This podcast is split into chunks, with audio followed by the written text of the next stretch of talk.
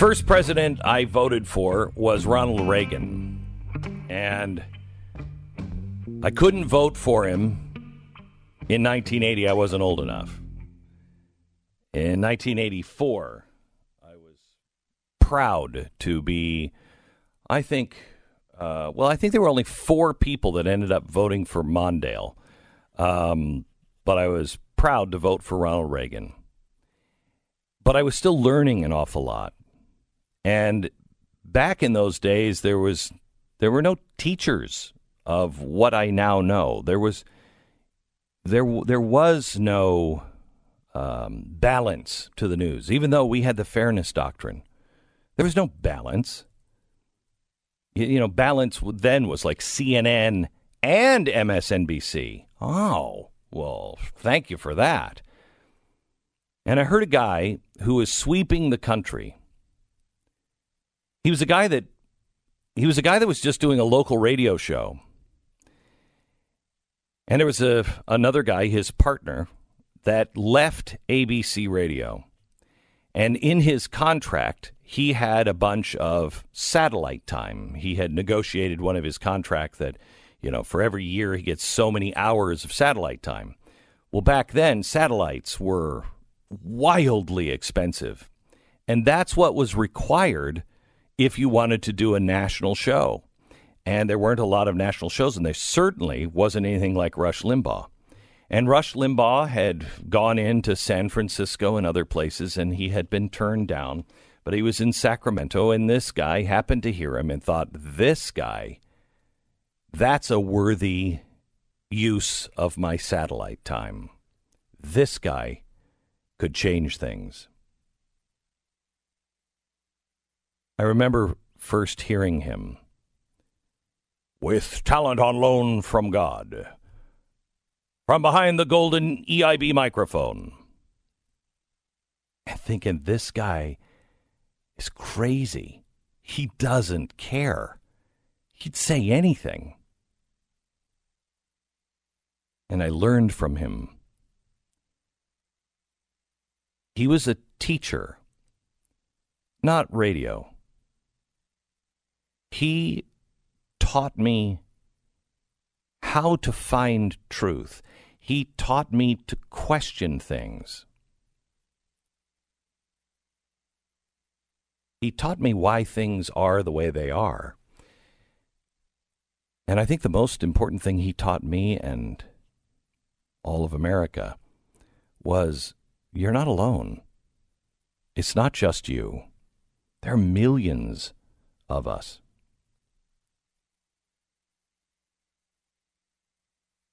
The message I want to send to Rush today is Rush learned that lesson, and it's hard because of his life and what he does and how people treat people nowadays. He lives uh, behind golden gates much of the time. And those of us who do this, we lose. It's a one way street so many times and we can forget and we can feel like we're alone. Rush, there are millions of us who are praying for you today. I remember doing a show and having to go to ABC radio back in the early 90s. And I was just starting to think about doing a talk radio show, and we had to fill in for a national show. I don't remember which one. And and Premier Radio Networks is who syndicates Rush and now syndicates me. They said, We have a studio open in New York. And we went into the studio, and there it was the golden microphone and the giant oil painting of Rush behind me. And they said, Yeah, just do it from here. Rush hadn't been in it for probably a year, but it was awesome just to be in that room and a little humbling to be behind the microphone.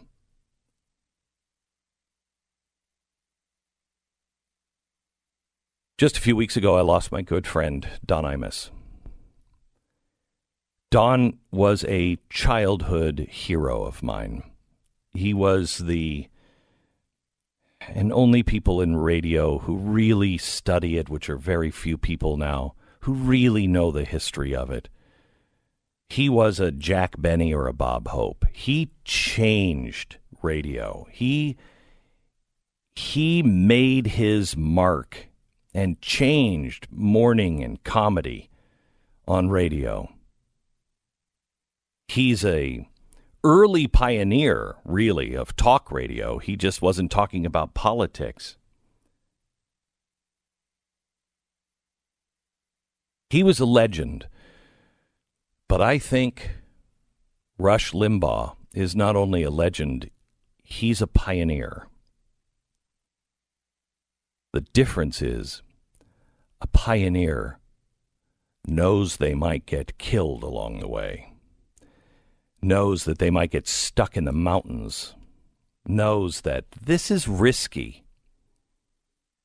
I'm alone, and I'm making this trek over this mountain because I believe there is something on the other side, but there's no real evidence that what you're looking for is actually there. That's Rush Limbaugh.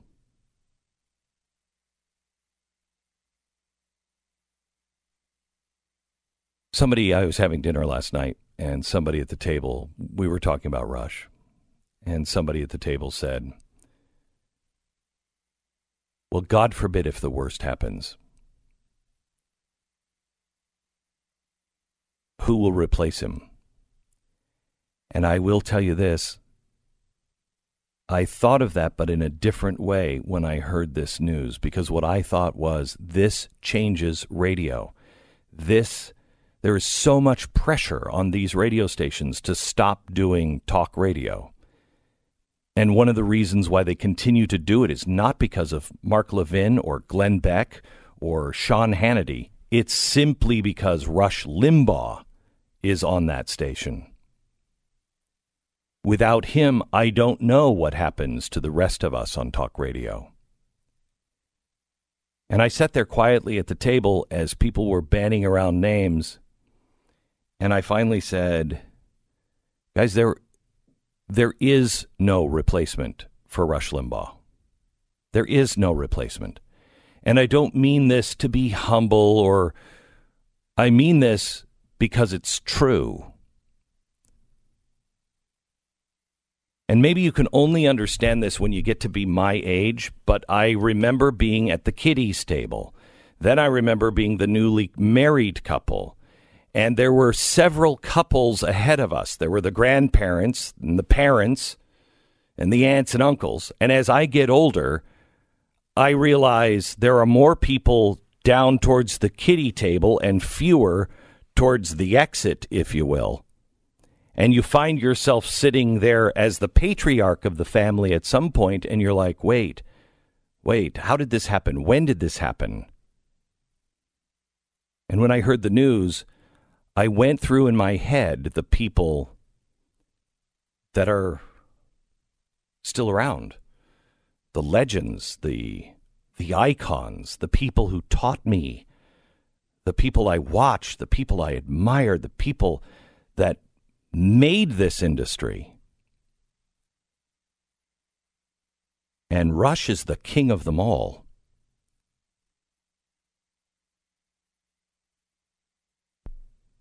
Rush, I'm not only praying for you because you're a good guy, and I'm grateful for what you've done for me personally, not on not for my career, but as a person in America that cared.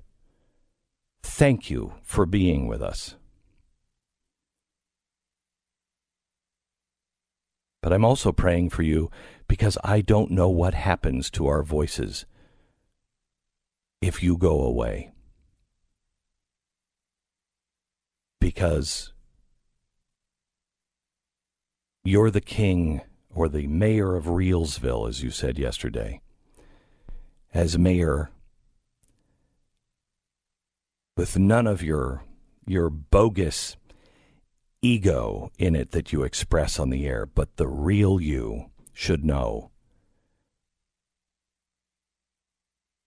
if the the patriarch goes away, none of us are qualified to sit in that chair.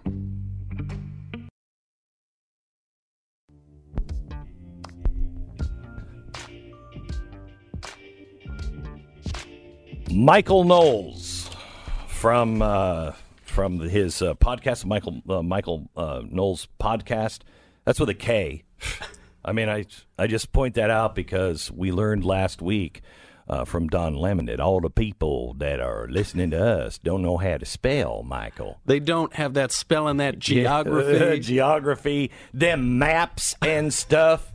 Uh, how are you? I'm good. Thanks. Good to so see good you. to be here with you yeah, guys. yeah, yeah. Congratulations on your podcast with Ted Cruz. Thank you. Yeah, you don't, you know, you don't uh, get the credit, uh, you know that that he is uh, he is rightfully getting. I think he's got a bigger name than Yeah, I do. he does. He Although I- does. I, now have the distinction of beating my own podcast with a new podcast. Yeah, that's Verdict great. With Ted Cruz, number one. That's my great. show a little below number yeah, one. yeah, yeah.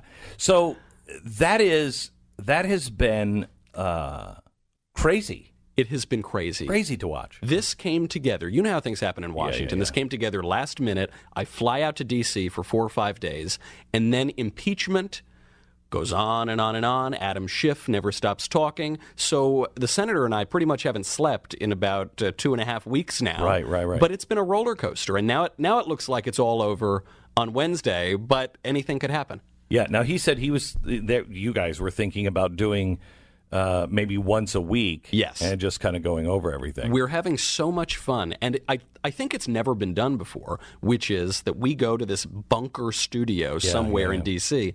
The senator comes straight from the Hill. It's the middle of the night. Somehow, Senator Cruz does not need sleep. And then we stay up all night writing this show, filming this show. I sleep, of course, through the entire rest of the Yeah, day. right, and he goes back to the Hill, does it all again. Right. So, what is the thing that you has been the most intriguing about the you know this impeachment process that you are watching it firsthand coming out of somebody, a witness? What's so intriguing to me is that it's not scripted. I had this vision that impeachment, all the Senate proceedings, there's a script. They plan it out. There's nothing new that happens. And what I learned from Senator Cruz, and we had Senator Graham come through the mm-hmm, other night, mm-hmm. is there is very little coordination. there is very, I mean, there are, someone will say something. Adam Schiff will make a mistake in his argument, and Senator Cruz and Senator Graham will run into the cl- cloakroom, write a new question down. That question will go up. That'll have another senator asking a question. Before you know it, there are three, four, five votes in play on whether or not to drag this out three months or whether to keep That it was for a week. that was what I heard on the podcast that I thought was really interesting was that it was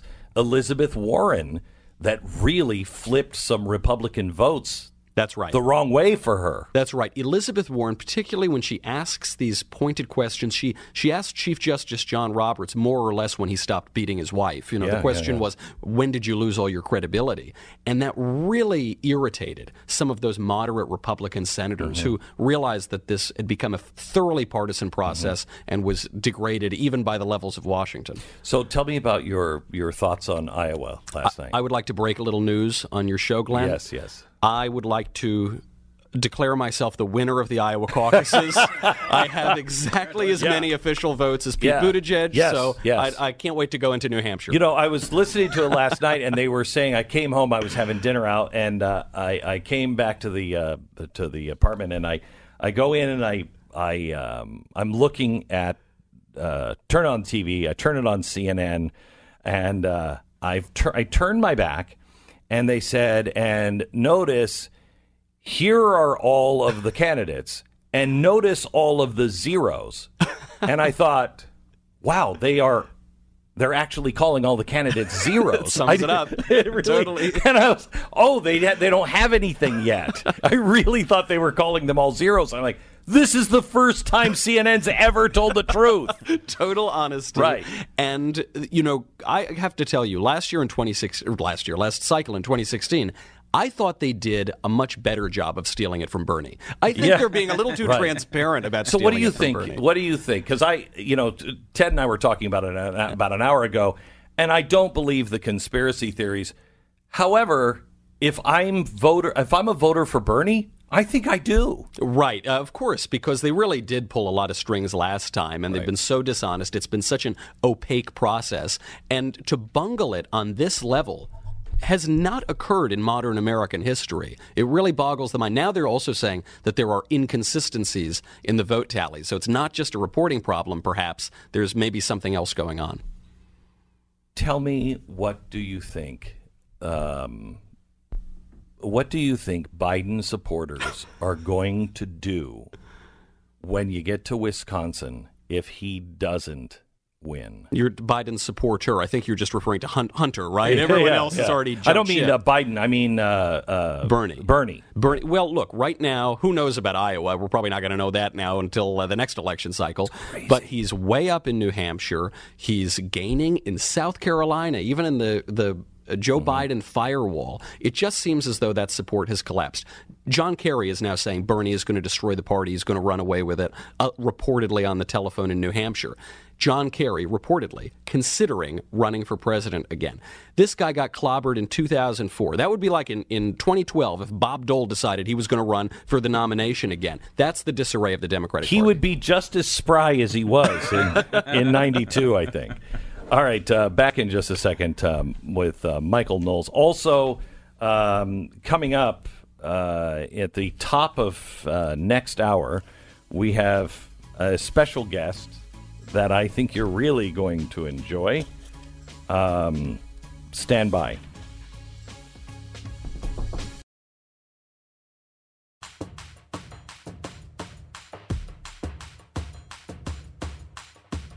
This is the Glenn Beck program, and the one and only Michael Knowles is uh, with us, joining us now. I was flying here yesterday, and there was an Asian guy, a couple of rows, a couple of uh, rows behind me, wearing a mask on the, and I thought, I just wanted to say, dude, the masks clearly don't work. Everybody in China is always wearing a mask, and everybody is always sick and dying from some weird bat or bird flu. Stop it with the masks. Um, but it was it was weird because I um, Rush I think made this announcement at two forty five yesterday, uh, and by two forty eight, it was everywhere, Top trend on Twitter. everywhere. It was, you know, I've been doing this podcast in the middle of the night with Senator Cruz. So I, if I can get an hour of sleep here or there, I try to do it. I had just laid down to go to sleep. Five minutes later, my wife wakes me up because the news was that earth shattering. She had to tell me Rush Limbaugh has made this announcement, and it. it I thought his statement that he made on his radio mm-hmm. show was really beautiful because he got all the hate that you would expect from the usual suspects on the left Horrible. not just random accounts, but the blue check marks and Yeah, the people yeah. who have been on CNN s- mm-hmm. saying really vile, awful things. And Rush had this amazing line in his statement. He said, "You know, I don't proselytize. I don't talk about it much, but but I've got a personal relationship with God, and I'm leaning on that personal relationship now a lot. But I have it's very important to me." And it it actually gave me, as a listener, as a longtime Rush admirer, a lot of comfort because I thought, you know, no one here gets out alive. Rush Limbaugh has led a pioneering, unbelievable life. Uh, everyone's rooting for him, everybody's praying for him, but he has lived really a magnificent life.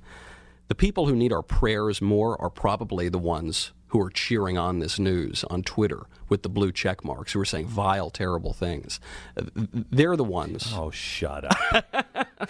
I just, it's Is just. that the way you feel when I say something Gandhi like like that? oh, It's just always, shut up! Stop it, Michael. I mean, it really, it's just because you don't see when you listen to Rush, right? He talks about talent on loan from God, half his brain tied behind his back. But he he said in the statement, he said, "When I talk about myself, it's satirical." Right? He's actually he's the guy who's just delivering the news, telling you the truth, and it's uh, it's it, it is there's a reason it was the top trend of news all day yesterday. I mean, he he is the man, and uh, And he is not that guy.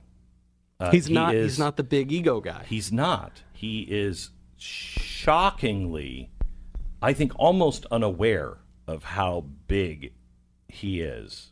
You know what I'm talking about? It's hard to not know when the checks come in.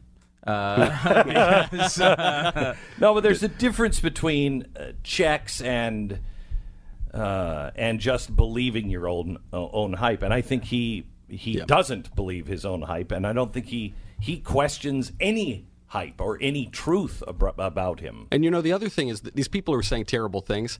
Not not one of them has ever listened to the Rush Limbaugh show. Yeah. Not not one of them has listened to more than the two minute sound bites Right. that some awful left wing operative sends out. And if they listened, maybe they would learn something. Right, right. So, what is your? How old are you? I am 12 years old, is what people tell Yeah, me. But I'm. I am 29, about to turn You're 30. 29. So, what is your relationship with Rush? First, I mean, Rush is he. I also have a personal relationship with God, so I won't call him that high. but yeah. he is definitely a lower deity, or something. Yeah. He he's just the guy that you grow up with as he The is. guy. He's the guy. He is conservative broadcasting. I mean, I've, I've I've been a longtime fan of yours since I was a kid as well. And Mark Levin and other Yeah, people, yeah. but Rush was the first. Yeah, I mean, he was the man who invented the whole industry. And so, to, the- the idea he's that the guy who saved. I'm a radio guy. Right. He's the guy who saved the AM radio ban. Right. If it, if if Rush Limbaugh just was removed from the scenario, there would be no AM radio anymore. Right. Right. And so you wonder, as somebody who grew up, like I, I have not lived in a world where Rush Limbaugh was not dominating Mm. the news, dominating conservative talk. The idea that that could be shaken, uh, it, it, it, it's impossible to believe. What were your thoughts yesterday, Stu? I mean, he, you know, Rush Limbaugh is at least partially responsible for me being a conservative. I mean, I, you know, Yeah, I, I think too, I I, may have wound up that way. My, you know, parents were kind, but they weren't really political. Yeah. I don't know where I would have wound up, but I remember after high school listening to Rush, um, and you know, I just remember him having the answer for everything. All these things you'd hear on mainstream media and all of these arguments that you'd hear from the left, which I was barely acquainted with at the time, but every single time one of those would come up and you'd think it's like law and order, you know, when like the first attorney goes, you're like, Oh, that guy definitely murdered him. And then the defense person goes, There's no way murder, he's all set up. You have that you go back and forth depending on what argument you're hearing. That's how you are in your formative years. Right. And, you know, it wasn't like that with Rush because they never had answers for what he said. You know, They never attempted. they didn't even try answer. it. Yeah, and they ignored him to their own, uh, their own, uh, you know, demise massive and demise. and they they talked badly about talk radio et cetera et cetera and then they tried it and none of them could ever succeed oh, remember those efforts? Yeah. those cute little efforts at Left Wing Yeah. Talk Radio. yeah Oh, it's, uh, it's kind of like it's nice because it's kind of like they look at us like oh look at that cute little christian movie oh they're out there making another movie Yeah. isn't that neat And, you know, the great testament, of course, the reason they hated him so much is he was just so damn effective. yeah yeah Yeah, and you see that. I mean, this is conservative media does really well when it comes to open markets. As we just said, you know, Ted Cruz and Michael Knowles, the number one podcast in America with the verdict. I mean, like when there is an open playing, uh, open rules, free market, you see conservative stuff rises to the top often. It's when it's like Right. the studio system and it's a lot harder to get things made. But that is even turning around now with technology and capitalism. So he is also a, uh, you know, like I, I look at uh, I look at Steve Jobs, and um, and I think here's a guy who got out of college because he knew. Rush is a guy who I don't know if he if he chose or just couldn't afford. I was a guy who couldn't afford college until I was thirty. I had to pay for it myself, um, and uh, Rush was also a disc jockey, and he's always hammered by the left for those two things. But those two things made him effective. He's a good entertainer. To be a disc jockey, at least in the old days, you had to be smart and you had to uh, be able to think on your feet and move quickly um, which nobody in television has that. Nobody, and they can't teach that. The other thing is, is that because he wasn't taught what to think, he thinks differently. Right. You know, there's this line we were talking about Gandhi esque statements before. There's this line from Chesterton said, The angels can fly because they can take themselves lightly. There's nothing dignified about boring your audience to death. Yeah. And you talk about the fusion of entertainment and enlightenment. If you can uh, bring these ideas to life out of this rigid, desiccated university structure, that's a, that's a wonderful thing. And obviously, it has a major cultural impact. All right, Michael, uh, is your podcast? Is it over now that the impeachment is over tomorrow? We are insisting on keeping this thing going because it's just too much fun, and obviously the senator hates sleeping. So Right. I guess we're are you living here in Washington? Are you tr- commuting back and forth? Every day that goes by in my hotel, I, I start to wonder that question more and more. Yeah. We're going to be heading back to L.A. pretty soon, but but we, we would like to keep the show going uh, if we can. Obviously, the senator's a little busier than I am. Yeah, but right. it's uh, we we didn't expect it to have the impact it has. We didn't expect it to hit number one. So, what do you expect to uh, from the president tonight? is he going to say anything about impeachment? if the vote had happened today or It been yesterday, it would have been the wildest State of the Union in American history. Yeah. But because of who President Trump is, it might still be anyway. yes, yes, yes. All right. Thank you so much, Michael. Thank you. Appreciate it. All right. Back in just a second. Uh, stand by. We have uh, Nigel Farage coming up in just a few minutes. I had dinner with Nigel last night. It was on a plane, and I saw Louis Gohmert, and he said, "Hey, you should have dinner. You want to have dinner with Nigel Farage?" And I said, "Sure, okay." So we all the time. Yeah, we spent uh, uh, a couple of hours, and it was good because other people were buying him drinks, and I was just looking at it. Keep him flowing. I'm pumping him for information. Keep him flowing. Uh, but uh, He's still alive after Brexit? I thought everyone was going to die. no, no, and you know what? They they actually said at one point that people would die from, and I'm not making this up, super gonorrhea if Brexit happened. Super mega Super- gonorrhea? It was just super gonorrhea. Okay.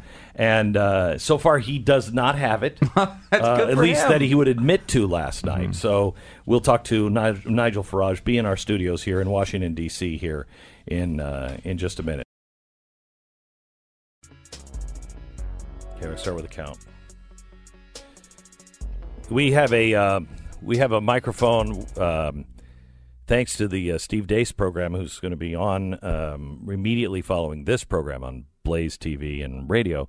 Um, we have a microphone now where they are actually going over the counts uh, in Iowa. Can we just open that up and see what's?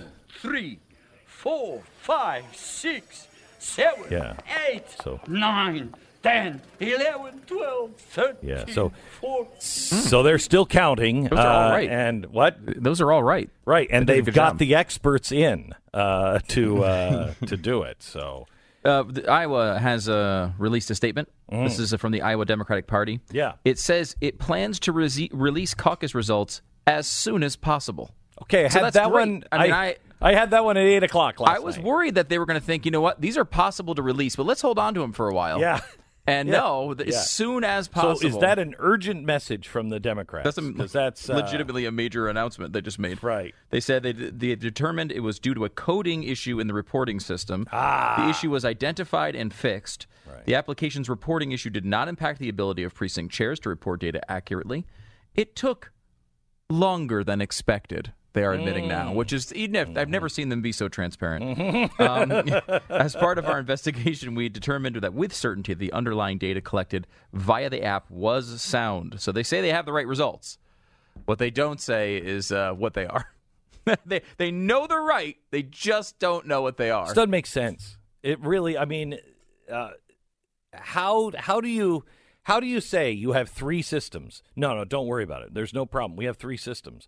We're taking photographs of everything, uh, and uh, we're counting and we're recording it by hand. Mm-hmm. Uh huh. Oh, and we're doing the app. Yeah, well, they, they one of the big things they decided, uh, and this has been something that's been spread around a lot of people who are experts on on these things, is uh, they when they put in the digital voting systems to cure the hanging and chad system from back in the day and spent tons and tons of money. They put in these systems, but then didn't have any sort of paper backup. So they would go and they would not know if votes were being changed in the digital process. Oh, there's nothing wrong with that. No, not at all. So uh, this was supposed to solve that problem, and now they can't even get us the results. It really is incredible. I mean, I, I- the You know, incompetence. I mean, they, when they I were was a asking to run a country, and they can't get their stupid caucus right. It's incredible. They, it- we really, these are a bunch of people standing in a room where their main job is to tell us how many people voted for who. This is not a process that should take more than a few minutes in the year 2020. And what's crazy is the, the conspiracies are coming from the left. The conspiracies are coming from, Mm-hmm. look at, see, they're throwing the election. Well, wait. So then why would you want a m- even more powerful party or or uh, uh, government? You already know that people go corrupt. Yeah. Why would you remove all of the things that prevent corruption? Why would you add more people into it and and and central plan everything when you can see the corruption that happens with people? Yeah. I mean, why give them more power? We realize how this stuff works out, and it happens every single time with them. Uh, you know, the Obamacare website's a good example of this too. I mean, how much money did they dump into that thing, and they Oh, couldn't even get it started? Millions. I mean, it was a complete and utter disaster, and this happens over and over and over again. And what do they do? They come back and say, number one, the only way we can solve this is for you to give us more power. And then number two, without any irony at all, they explain to us that the system that they passed to fix healthcare now needs to be completely overturned because it's a piece of crap and everyone's dying. And you need to give us more power so we can do the new thing that we want to do. That this time it's really going to work. So here's what's crazy about this is uh, it, they were it's not like they were overwhelmed by people. The Iowa Democratic Caucus failed to reach the record turnout levels of 2008 when President Obama soared to victory. Well, who was expecting that? Who was expecting that? Um, I mean, you know that no one is happy with any of the of the supporters, but it shows that it's not only that they're not happy with the candidates that are running. It shows that even the candidates that are running, they don't really have a passionate base. Yeah, no, I mean it's true. Uh, you know, it seems like uh, it's it's all up to um, Bernie Sanders now is the one with the It really passion. is. He, by the way, they, they did that unreleased poll as well. Um, that did not come out in, in the Des Moines Register. I don't know Yeah. if we talked about that, but it had Sanders at 22, Warren 18, Buttigieg 16, Biden 13. Biden is over. It does seem like it's uh, tanking at the moment. Is over. I mean, he's still got a firewall in theory in in South Carolina, but he loses those th- first three states. That's not going to be a firewall anymore. He needs to do something. Well, it is a firewall. He's just on the wrong side of it. He's like, help! Let me in! I'm on fire! Help! Help!